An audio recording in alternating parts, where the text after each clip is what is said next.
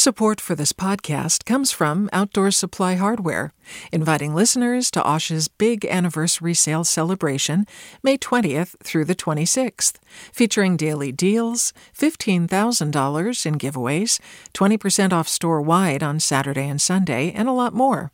Learn more at osh.com. From KQED. Good morning. This is the California Report. I'm Madi Bolaños in San Francisco. A man suspected of murdering Catholic Auxiliary Bishop David O'Connell in Los Angeles over the weekend has been arrested. At a press conference Monday, LA County Sheriff Robert Luna identified the suspect as 65-year-old Carlos Medina. Sheriff Luna said Medina is the husband of O'Connell's housekeeper and had done work at the bishop's home. He said a tipster told detectives Medina claimed the bishop owed him money. LA Archbishop Jose Gomez said O'Connell immigrated from Ireland and was fluent in Spanish with an Irish accent.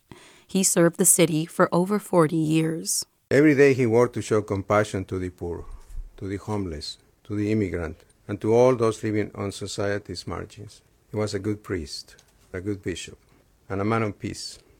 And we are very sad to lose him. O'Connell was found dead in his bedroom around 1 p.m. on Saturday in the community of Hacienda Heights. Luna said Medina's wife is cooperating with investigators. Bishop O'Connell was described by friends as compassionate, a man who loved to work with people less fortunate than himself. He started the Southern California Immigration Task Force while he was a pastor in South LA, working to help unaccompanied minors and other migrants build a better future for themselves in this country. Linda Dakin-Grimm is a consulting partner with Milbank LLP in Los Angeles. But after meeting Bishop O'Connell, she now works pro bono on immigration cases. He, I think, saw himself as, a kid who grew up not rich, who was an immigrant himself. And he didn't do this from a perspective of being a benefactor or, somebody higher up. He was among the people that he saw as his people. Dakin-Grimm says she'll miss his compassion for others, his humor, and his willingness to accept everyone for who they were. Sign up to The Economist for in-depth curated expert analysis of world events and topics ranging from business and culture to science and technology. You'll get the weekly digital edition, online-only articles, curated newsletters on politics, the markets, science, culture, and China, and full access to The Economist Podcast Plus. The Economist is independent journalism for independent thinking. Go to economist.com and get your first month free.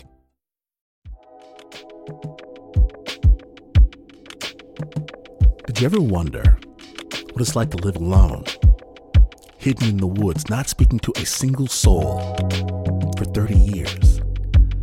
Or wander the desert, uncover a hidden well, and dive to the bottom of the deepest water hole for 2,000 miles? The Snap Judgment Podcast takes you there with amazing stories told by the people who live them, with an original soundscape that drops you directly into their shoes. Snap Judgment. Listen and subscribe wherever you get your podcasts.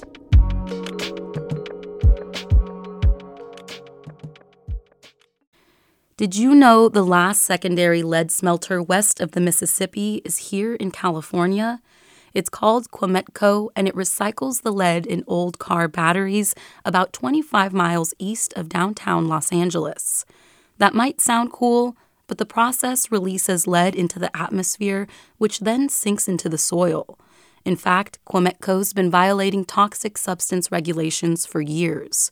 Now, Quemetco has reached a settlement with the state that allows them to stay open, and residents living nearby are not happy. KCRW's Kaylee Wells has the story.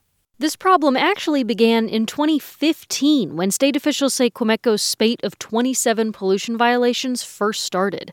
Director of California's Department of Toxic Substances Control, Meredith Williams, says they gave the company 3 years to fix their problems, but Quemetco's unresponsiveness was a significant contributing factor to the length of time it took to resolve these issues. Public health agencies say there is no safe level of exposure to lead.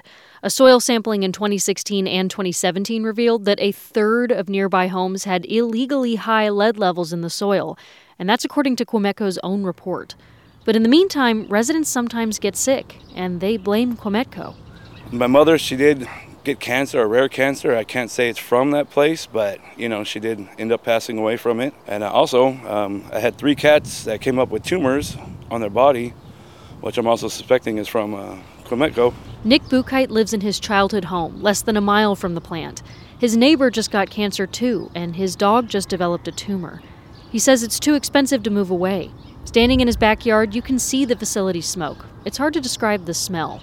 It's subtle, like drying paint. You know, I'm very infuriated, you know. Of course, we live right next to it, and I have my nieces and nephews, my own daughter, you know, and they got to deal with that stuff too. Air quality officials said in 2016 that thousands of people living near Quemetco are at increased cancer risk. Bukite says every year he gets a pamphlet in the mail reminding him of that. Quemetco declined to do an interview, but in a statement, the company says they have not found any significant risks to living near the facility. The company also cited a cancer cluster study that did not find a cluster surrounding Quemetco. They deny some of the pollution accusations and say they're proud to be the cleanest secondary lead smelter in the world. And so the conflict moved to court, says Williams with the Department of Toxic Substances Control.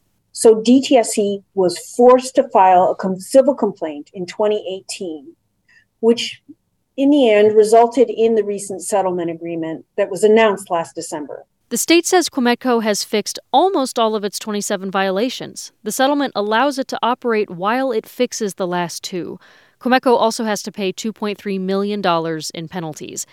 This agreement has not satisfied nearby residents. I say shut them down. Shut them down. They've been non-compliant for years. Which they made clear at a community meeting last week. They should have consulted with us because it is our lives that are being affected by this. Adriana Quinones has lived here for 23 years. Her sister has cancer, and her nephew died of a rare cancer at 35, despite no family history. She says the fine struck many of them as way too low. Because $2.3 million is not sufficient for the number of people that have died, the people that have health issues. As part of the settlement, the state also reduced the severity of some of Quemetco's recorded violations. Now, Quemetco can continue its application to expand its operations by 25%. If there was ever a time when it was appropriate to have a secondary lead smelter in Los Angeles County, that time has long since passed. Angela Johnson-Mazaros is the managing attorney at Earth Justice, which represents residents impacted by Quemetco. They're asking for no expansion, figure out a way to remove this facility and clean up its historic contamination. Right now, there's no path to any of those happening. In the meantime, residents say they're focused on raising awareness, posting videos of the factory, and creating public pressure to meet their demands. For the California Report, I'm Kaylee Wells in Hacienda Heights.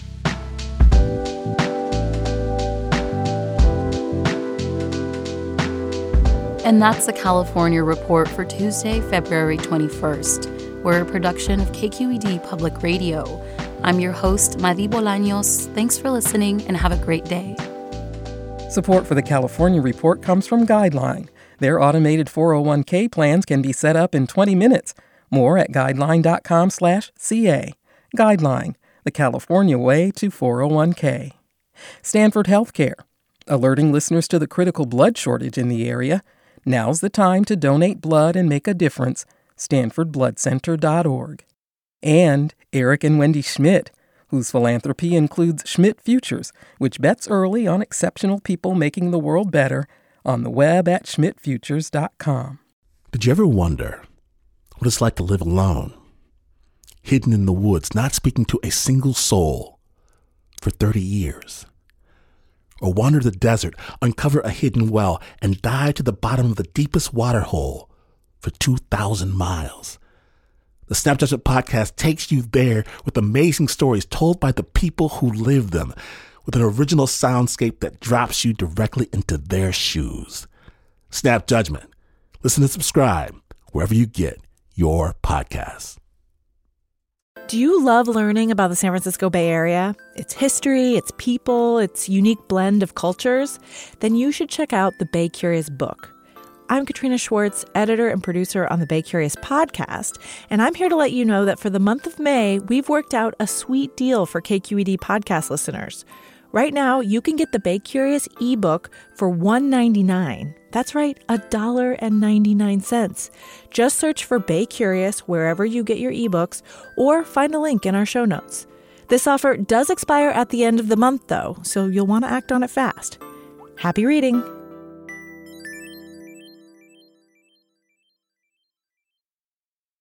Hi, I'm Sasha Coca, host of the California Report magazine. Every week, we bring you stories about what connects us in the giant, diverse Golden State. Because what happens in California changes the world. I love this place. We were once seen as, like, the place to be, California. The land of milk and honey. That's where you go to Sunshine State, but we just have challenges right now. KQED's California Report magazine. New episodes drop every Friday, wherever you get your podcasts.